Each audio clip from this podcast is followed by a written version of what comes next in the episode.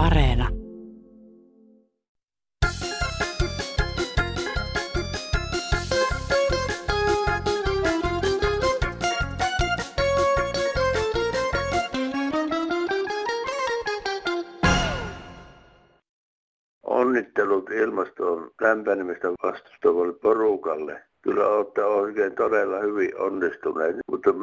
Vähän liian pitkälle, kun viisi astetta on lämmintä ja tässä on elokuu vielä. Että saisi olla semmoinen kymmenen astetta enemmän. Kyllä täytyy sanoa, että joku mielenosoitus joskus onnistuu. Onneksi taitaa tällä hetkellä olla pikkasen lämpöisempää, ainakin jossain päin Suomea. Tervehdys taas tosikot ja veitikat. Tänään kuullaan vinkkejä tupakoinnin lopettamiseen, muistellaan kansakouluaikaisia kasvioita ja joka syksyiseen tapaan passitetaan työttömät marjametsään. Täällä on Saastamoisen Airi ja pitemmittä puheitta avataan Kansanradion viikoittaisen ajatusten tonavan sulkuportit. Täällä Kuopiossa herättää suurta ihmetystä, jopa kiukkua tämä koronarokotus. Täällä ilman ajanvarausta annetaan koronarokotuksia sellaisille, jotka ovat saaneet jo ensimmäisen annoksen rokotetta. Näille on varmaan annettu aika toiseen rokotukseen, mutta nyt heitä rokotetaan ilman ajanvarausta. Kuopio ylpeänä kertoo tiedotusvälineissä, miten nyt rokotetaan ilman ajanvarausta. En jaksa ymmärtää tätä logiikkaa. Eikö olisi paljon tärkeämpää rokottaa niitä, jotka ei ole vielä saaneet sitä ensimmäistäkään rokotetta. Meitä on täällä aika paljon, jotka ei päästä ajavarauksella rokotukseen, joten ollaan sitten ilman rokotetta, joten näin täällä Kuopiossa mennään perse edellä puuhun. On tämä erittäin hieno asia, että veikkaus tuo rahapelikoneeseen tappiorajat. Kuukaudessa voi hävitä korkeintaan 2000 euroa. Voi helvetin halvattu. Kyllähän tämä helpottaa eikäläisen elämää. Kuukaudessa kun ei saa eläkettä puolikkaan tuosta summasta, niin millä helvetillä voisi pelata 2000 euroa peliautomaatteihin. Niin tämäkö nyt olisi vastuullista toimintaa, jolla saada köyhät niin kuin ruotuun, että eivät menetä kaikkia rahoja. Tai tuohon on lähinnä naurettavaa tuollaiset 2000 euron kuukausirajat. Suksikaa suolle, sanon minä. Moi. Olen tässä 20 vuotta seurannut lasten kertomana, että koulussa on jatkuvasti niitä kumiperunoita. Nyt olen seurannut alaasteen, yläasteen, lukion. Ja nyt kaiken huippu, kun lapsi meni yliopistoon, sielläkin oli niitä kumiperunoita. Mitä tämä tällainen on? Voisiko joku, joka vastaa näistä koulun terveysasioista ja minkälaista ruokaa lapsille tarjotaan, voisiko hän kertoa, mitä niihin perunoihin pannaan? Niihin ei saa kiinni haarukalla eikä veitsellä leikaten. Ne ovat aivan niin kuin kumipalloja kuulemma. Niin eikö tämä ole nyt kansantaloudellisestikin hukkajuttua? Keitetään niitä satoja kiloja varmaan päivässä, niin ei riitäkään, kun ajatellaan koko Suomi. Miksi näitä tällaisia yritetään tarjota niitä lapsille ja kenelle ne sitten menee?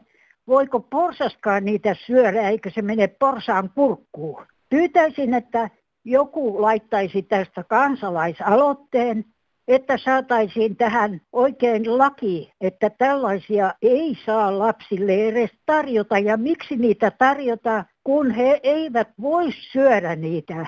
Toivottavasti siihen tulee joskus parannus. Heippa! Ja sitten kommenttia viime viikon ohjelman herättämiin keskusteluihin. Mahtavaa! Upea puheenvuoro saunasta edellisessä lähetyksessä. Kun kerron, että en pidä saunasta, minulta kysytään, että olenko edes suomalainen. Lapsena totta kai olen ollut pakotettu saunaa jos toiseenkin. Pahinta muistot ulkosaunasta tulipalopakkasella. Juostiin kylpytakeissa lumihangessa pimeään saunaan. Löylyä kiukaalle ja sinut putsattiin pesuvadeissa. Kuumaa vettä, kylmää vettä, sitten paiskattiin pukuhuoneeseen, joka oli täysin jäässä. Siellä miellyttävä kuivatella ja jälleen juoksuhangessa takaisin. Jos Suomessa esimerkiksi työpaikalla mietitään yhteistä tekemistä, on varma, että päädytään saunailtaan. Ja jos olet ystävien kanssa menossa johonkin iltarientoihin ja erehtynyt jonkun luo niin sanotuille etkoille, kadut. Olet ehkä käynyt suihkussa, laittanut hiukset nätisti ja naisena meikannutkin. Ja sissus, sinulle sanotaan, että sauna on valmiina sinne vaan. Mitä mitä? Olenko likainen? Haisenko minä? Täytyykö kaikki valmistautuminen iltaa varten aloittaa alusta? Kyllä, olen suomalainen, enkä pidä saunasta. Päinvastoin, minua ällöttää jatkuva saunan tuputtaminen, olit missä vaan Suomessa. Jos suomalainen omistaa yksiön ja siinä on kaksi komeroa, hän tekee toisesta saunan. En tunne olevani likainen, käyn päivittäin suihkussa. Suomihemmot saavat vapaasti ähkiä saunassa, mutta älkää kuvitelko, että se on kaikkien onnia autuus. Minulle sauna on paholaisen keksintö, enkä sinne enää vapaaehtoisesti mene, näin kirjoittaa Virpi 54V. Ja seuraavaksi vinkkejä tupakoinnin lopettamiseen. Näistä jokainen voi valita itselleen parhaiten sopivan tavan. Hei, minä ihmettelen, mikä ihmisiä oikein kiehtoo tupakan poltossa ja viinanjuonissa. Että minä olen ollut itseni Herran armosta, koska hän antanut pyhällä hengellään voimaa mulle tota, niin Jeesuksessa Kristuksessa, niin lopettaa tupakan polton tota, yli 30 vuotta sitten, en ole henkostakaan polttanut, enkä ras, rasiaa avannut. Ja tota, niin minä olisin varmasti kuollut, jos jatkanut, mulla niin kova yskä. Sitten minä olin vielä urheilusukeltaja, että oli 52 metriä syöllä jää monet kerrat tota, kaivoksen tunneleissa ja se, ei siellä parane, kun menee viisi kertaa enemmänkin ilmaa, niin yskiä ollenkaan, että mikä ihme siinä oikein kiehtoo tuossa tupakassa. Sitten ihmiset haiseekin tupakalle jotkut monen metrin päähän ja rahatkin menee siihen ihan turhan takia. Niissä ei ole mitään muuta hyötyä kuin, että saadaan veromarkkoja valtiolle. Että lopettakaa hyvät ihmiset tupakan polttoa, pyytäkää Herralta voimaa pyhässä hengessä. Aamen. Täällä Pauli Miettinen Lovisesta, vaan morjens, kun tupakoinnista nyt siellä on keskustelu menossa, niin minä äh, olen lopettanut sillä lailla tuo tupakoinnin, että minä vuonna 1969 siirryin Karjaan kauppalassa sieltä Tammisaaren läheltä, sain työsiirron tänne Lovisaan ja olen ollut nyt, montako tulee 52 vai 53 vuotta. Minä jätin tupakat sinne, en ottanut mukaani tupakoita ollenkaan enkä ole ostanut muuta kuin silloin juuri alkuaikoina, niin kerran illan istujaisissa koitin muiden pöytäseuralaisten kanssa tempasta yhtä tupakkaa, niin mensin tukehtua siihen. Ja se oli sen 51-52 vuoden aikana yksi tupakka, mitä olen koittanut polttaa, mutta se heitin heti pois, kun menisin tukehtua siihen ja en ole yhtään sen jälkeen tupakkata himunnut, että minulta loppu kerta kaikkea. Kiitoksia teille hyvästä ohjelmasta. Tämä on, nyt on kiva kertoa vähän, kun on tuota, siellä on niitä muutakin tupakan tuntijoita tupakka, tupakka-asiasta. Keskustelu menossa. Kiitos oikein paljon. Hei hei vaan semmoista asiaa, että kun tuota, niin kuuntelin kansanradioa tänään ja siinä puhuttiin tuosta tupakasta ja tupakan ongelmasta ja sitten taisi joku nainen siinä sanoa, että kun pääsi tupakasta eroon, niin mulla on muutamia ystäviä ja tuttavia, niin päässyt hypnoosilla siitä eroon ja mennyt hypno, hypnologilla vastaanotolle ja päässyt siitä niin kuin matkaan se tupakasta ja sitten tuota niin, mä innostuin siitä niin kovaa sitten aikoinansa. Mä ajattelin, että mä vasta kokeilen tuota alkoholiriippuvuuteen tuota samaa juttua. Ja niin mä sain sen matkaa sen raittiuden sitten sen hypno, hypnologin avulla. Ja sitten yksi nainen valitti mua joskus tuossa kylillä, että kun hän ei pääse tuosta tupakasta eroon, niin sitten se sanoo mulle myöhemmin sitten joskus jälkeenpäin, että hän osti nikotiinilaastaria niin hänellä katso siitä niin kuin tupakan himoja. Tällaisia myönteisiä kokemuksia on tupakka, tupakan, tupakasta haluaville, tuota niin, jotka haluaa sitä erohon, niin kokeilkaa ihmeessä. Ei siinä, ei siinä mitään häviäkään, ei muuta. Ei, ei. No niin, Mauno Vautilainen Jyväskylästä pitkästä aikaa, niin tässä 22.8 ohjelmassa niin tuota, sanottiin tästä tupakkaverosta ja sen tuotosta, että se olisi noin miljardin paikkeilla, saattaa se olla siellä 900-1000 miljoonaa paikkeilla, mutta se ei ole puhdasta tuottovaa, sillä sitä noin, yhtä noin miljardia kohti tupakka veroa valtion kassaan, niin menee monta miljardia näihin, näihin tupakan aiheuttamiin haittoihin ja kustannuksiin, joten salto on tupakkaveron ja kustannuksien osalta, niin se on vahvasti miinusmerkkinen. Se on useita miljardeja pakkasen puolella. Kiitoksia. Valtion kassa on pohjaton ja verokarhun käsi ahnas, senhän me kyllä kaikki tiedämme. Mutta joskus toki käy niinkin päin, että veronpalautuksia on tiedossa. Verottaja muistutteleekin nyt palautusten saajia siitä, että oman tilinumeron oikeellisuus on syytä tarkistaa oma vero nettipalvelusta heti. Netittömät voivat ilmoittaa tilinumeron veronpalautuksia varten paperilomakkeella ja Viimeistään sen oikean tilinumeron verottajan tietoon saa silloin, kun palauttaa tämän vuoden esitäytetyn veroilmoituksen oikealla tilinumerolla täydennettynä sitten, kun aika on. No hei, Anu Somalainen tässä, tässä tänään. Kuuntelin juuri Kansanradion, se on erittäin mukava ohjelma.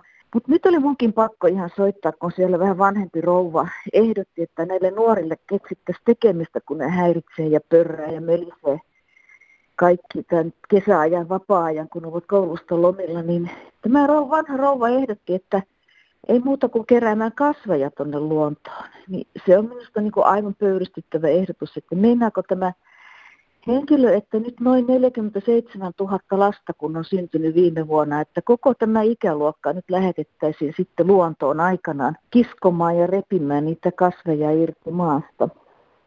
Siis alun alkaen tämä koko ajatus tästä kasvien keräilystä silloin, kun tämä rouva oli nuori ja niitä keräili, niin sehän oli aivan järjetön, koska se kuvastaa juuri sitä meidän suhdetta edelleen tähän luontoon, että kaikki me siitä nautimme, mutta ei mitään väliä, miten luonto voi. Sitä voi niin kuin repiä, kiskoa, rouhia täysin mielenmukaisesti ihmisen omiin tarpeisiin. Että kyllä nyt niin on, että luonto jätetään rauhaan ja nuorille löytyy varmasti jotain muutakin tekemistä kuin kiskoa noita kasveja ja kukkasia maasta irti. Kiitos, hei. No, se on Riihelän isovaari täältä Kalkkisista. Ei, ei mulla nykyajalle mitään ohjetta mutta mä kerron muistelua, kun kävin paikallisessa maalaiskansakoulua jatkosodan aikana, niin koulun puutarhassa kasvo jotain juureksia, mitä nyt siihen aikaan oli ollut. Ja kyllä niitä koululaiset vissiin siellä hoiteli. Muistelin, en muista omaa juttuaan, mutta koulukeittolaa varten siellä oli kasvia kasvamassa.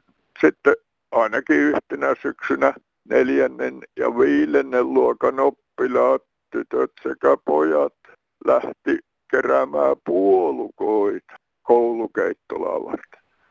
Sitä en tiedä, että tuliko ne koulukeittolan käyttöön, mutta tarkoitus oli tällainen. Tämmöisiä on tällaisella vanhalla vaarin muistella. Kiitoksia. No täällä on Junan Tuoma Karjalan poika taas, terve. Tuossa pyhänä kansanradiossa oli tota, joku mies siinä, että velvoitettaisiin nämä työttömät tuonne marjametsään. Niin mulla on pikkusen erilainen näkemys siinä, kun se pakko, niin se, ei ole, se on aina huonosti toiminut Suomessa. Tai ihmisten keskuudessa ylipäätään, että Näillä 60-luvulla ja 50-luvun lopulla niin kansakouluun jouduttiin keräämään jokainen oppilas pari litraa marjoja, taisi olla kolmekin ja ne piti sinne koululle viedä, niin tuosta tuli mieleen semmoinen juttu, että mitä jos nämä kolmas- ja neljäsluokkalaiset vietäisiin talkoilla luontoretkelle metsään ja siellä kerättäisiin se puoliämpäriä jokaiselle marjoja lapset olisivat mukana, niin he oppisivat siellä luonnossa kulkemisen, ehkä tämmöisen jokamiehen oikeuksiin perehtymisen ja mitä luonnossa saa tehdä. Ja koska ne lapsena opitut taidot, niin ne kantaa kyllä läpi elämän sitten. Ja toi työttömien velvoittaminen marjametsään, niin Mä luulen kyllä, että VR-veturi saadaan viikoksi helpommin lainaksi kuin tämmöinen temppu tehtyä, mutta tämä lasten opettaminen luontoon ja luonnon ihmeellisyyksiin voisi olla sellainen todella hyvä juttu, että he oppisivat sitten vanhanakin osaisivat mennä marjametsään. No tästä taas Pentti. No jälleen kerran, kun syksy saapuu, niin tulee myös täällä kansanradiossa sellainen mielipide, että työttömiä pitäisi mennä metikille ja poimimaan marja. Mutta kovin nuorien kohdalla se ei onnistu. Minusta ne on niin uusavuttomia, että ei missään tapauksessa heitä voi päästä metsään. Eksyyhän ne sinne. No tietysti ne etsintäpartiot työllistyy sitten myös sillä tavalla, kun ne etsii ne sieltä metiköstä ylös. Se voi tietysti toimia, jos kyseisestä työttömästä halutaan päästä lopullisesti eroon, niin silloin komennetaan poimimaan 10 litraa mustikoita. Ei muuta. No, moi. Söndag. Joo, sunnuntai. Pyykki tuvalla ja puhelin on kiinni. Tai mikä tuo radio on kiinni. Mutta tuota, tästä vaan sen verran, että minulla on hyvin pitkä työkokemus ulkomailta Suomesta olen huutopuolen, matkailun, kaupallisen, turva-alan ammattilainen ja työtä en saa. Ikä on 61 ja Suomi, Helsinki. Kysymys ei ole ollenkaan siitä, että olisin laiska. Harrastuksena on muun muassa seinäkiipeily. Eli siitä voi jo kuvitella, että ei nyt ihan sohvaperuna ole. Mutta ei. Niin mikä on tämä Suomen työvoimapula. Sen minä haluaisin tietää Tuula Haataiselta myöskin. Mitä hän höpöttelee? Hän on itse sairaanhoitaja myöskin. Mikä on Suomen työvoimapula? Kun ei terve, kunnokas ihminen ei pääse töihin. Kiitoksia. Tämä on neiti Merja Humala. Selvänä. Hei hei. Kiitos teille. Ahti soittelee työministeri on puhunut, että pitäisi perustaa semmoinen valtionyhtiö niin kuin Ruotsissakin on, että sinne voisi pitkäaikaistyöttömät mennä töihin. Ja pitäisi se Ruotsin malli selvittää, mikä se oikein on, että ei se niin passaa, että sanotaan vaan, että pitäisi perustaa, vaan se pitää perustaa. Sen verran olisi korjaamista siinä ministerinkin puheessa. Ja nyt sitten kun ollaan taas käymässä työttömien kimppuun päivärahahommia, tuntuu, että valtiovarainministeriöstäkin, että niitä pitää leikata ja leikata ja muutella erilaiseksi. Kyllä se tuommoisena hyvä on, mikä se nyt on mutta se pitää saada se työ ensisijaiseksi, eikä, eikä vain tuo. Ja se ei tule keinottelemalla, vaan se tulee tota esimerkiksi se Ruotsin mallin mukaisesti sieltä sitten pannaan yrityksiin sieltä pikkuhiljaa siirtyä sitten. Petteri Orpohan se leikkaisi toimeentulotuestakin ja kaikkiaan, että niin ei se, ei se noilla tempuilla parannettava yhteiskunta, vaan se paranee, kun hajetaan se oikea malli. Ja minä luulisin, että se olisi se valtion yhtiö, joka työllistäisi ja maksaisi oikein palakkaakin sieltä ja kouluttaisi erilaisiin tehtäviin, josta sitten siirrytään yleisille työmarkkinoille. Kiitoksia paljon. Hei. Afganistanissa olleiden suomalaisten ja Suomen lähetystölle työskennelleiden afganistanilaisten evakuointioperaatio on hallinnut pari viime viikon ajan uutisia ja myös Kansanradion kuuntelijat ovat ottaneet tähän ajankohtaiseen aiheeseen vilkkaasti kantaa.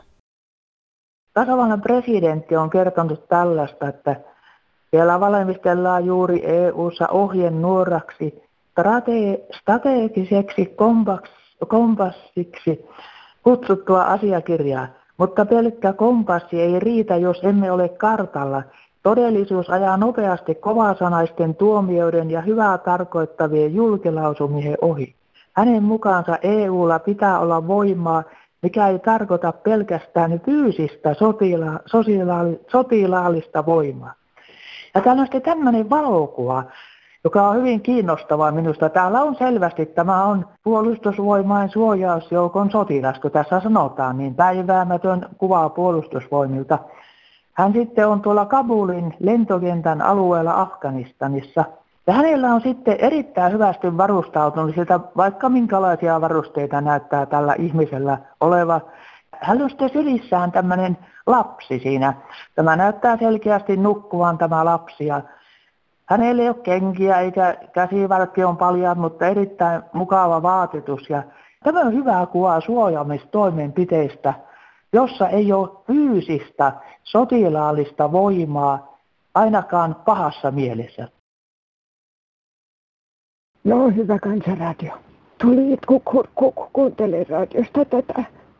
Taisi olla painia poika, joka pikkukylästä ei puhelin tai televisio, ei mitään Suomen mestari oliko hän ollut, niin pyytäisin Haavistoa nyt mennä pikkukylästä hakemaan sisko ja äiti ja isä pois.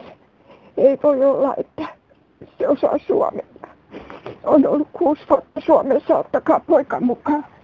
Jos on kuusi vuotta ollut, kai sillä on jo Suomen kansalaisuuskin viiden vuoden jälkeen. Haavisto kulta, mene nyt hakemaan sen pojan vanhemmat sieltä pois. Jouko Hämäläinen, sä soittelit meidän puhelinvastaajaan ja halusit kertoa oman näkemyksesi siitä, että miten Afganistanissa olisi alun perin länsimaiden kannattanut toimia vai olisiko kannattanut toimia mitenkään? Kyllä, varmasti olisi kannattanut ja tuota, mahdollisuuksia on erilaiselle toiminnalle kuin aseilla ja tankeilla yrittää ratkaista ongelmia. Ja tässä on esimerkkinä japanilainen lääkäri Tetsu Nakamura.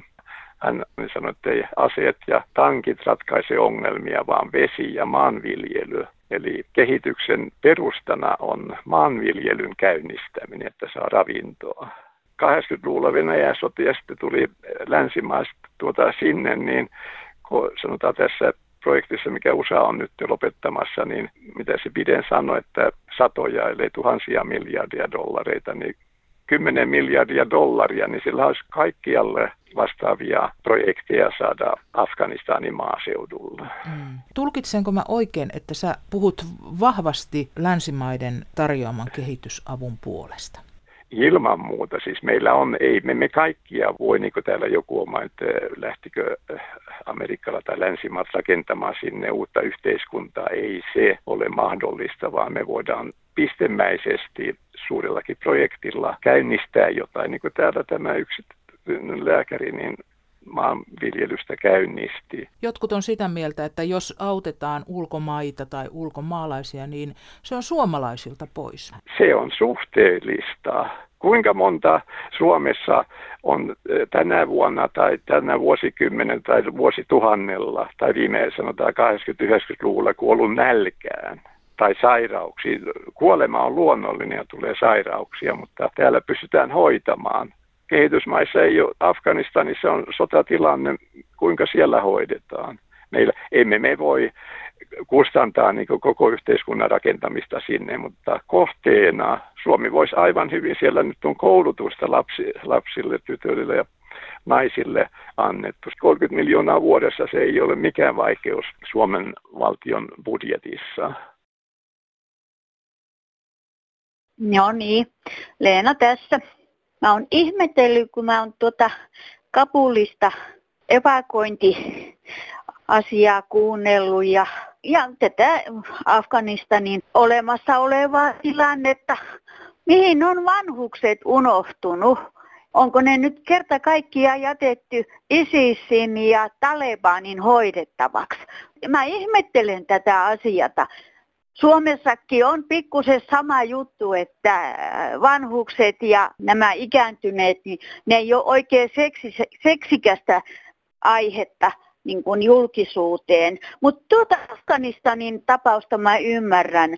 Onko, onko se jo likvisoitu ISISin ja Talebanin puoleen tämä osa kansasta? Kiitoksia. Kartsa tässä voi. Niin tuota, Oletteko ikinä miettinyt semmoista asiaa kuin vakaumus? Voiko vakaumuksella olla muuta kuin merkitystä kuin häviävä, tuhoava ja ajattelemisen häviävä ajattelu? Olin todella tahtonut päästä irti tiukkapipoisuudestani, rajoittuneisuudestani ja nyt tajusin, olen neulonut itselle ihanan värikkään myssyn, mutta siitä tuli tosi löysä, iso pipo.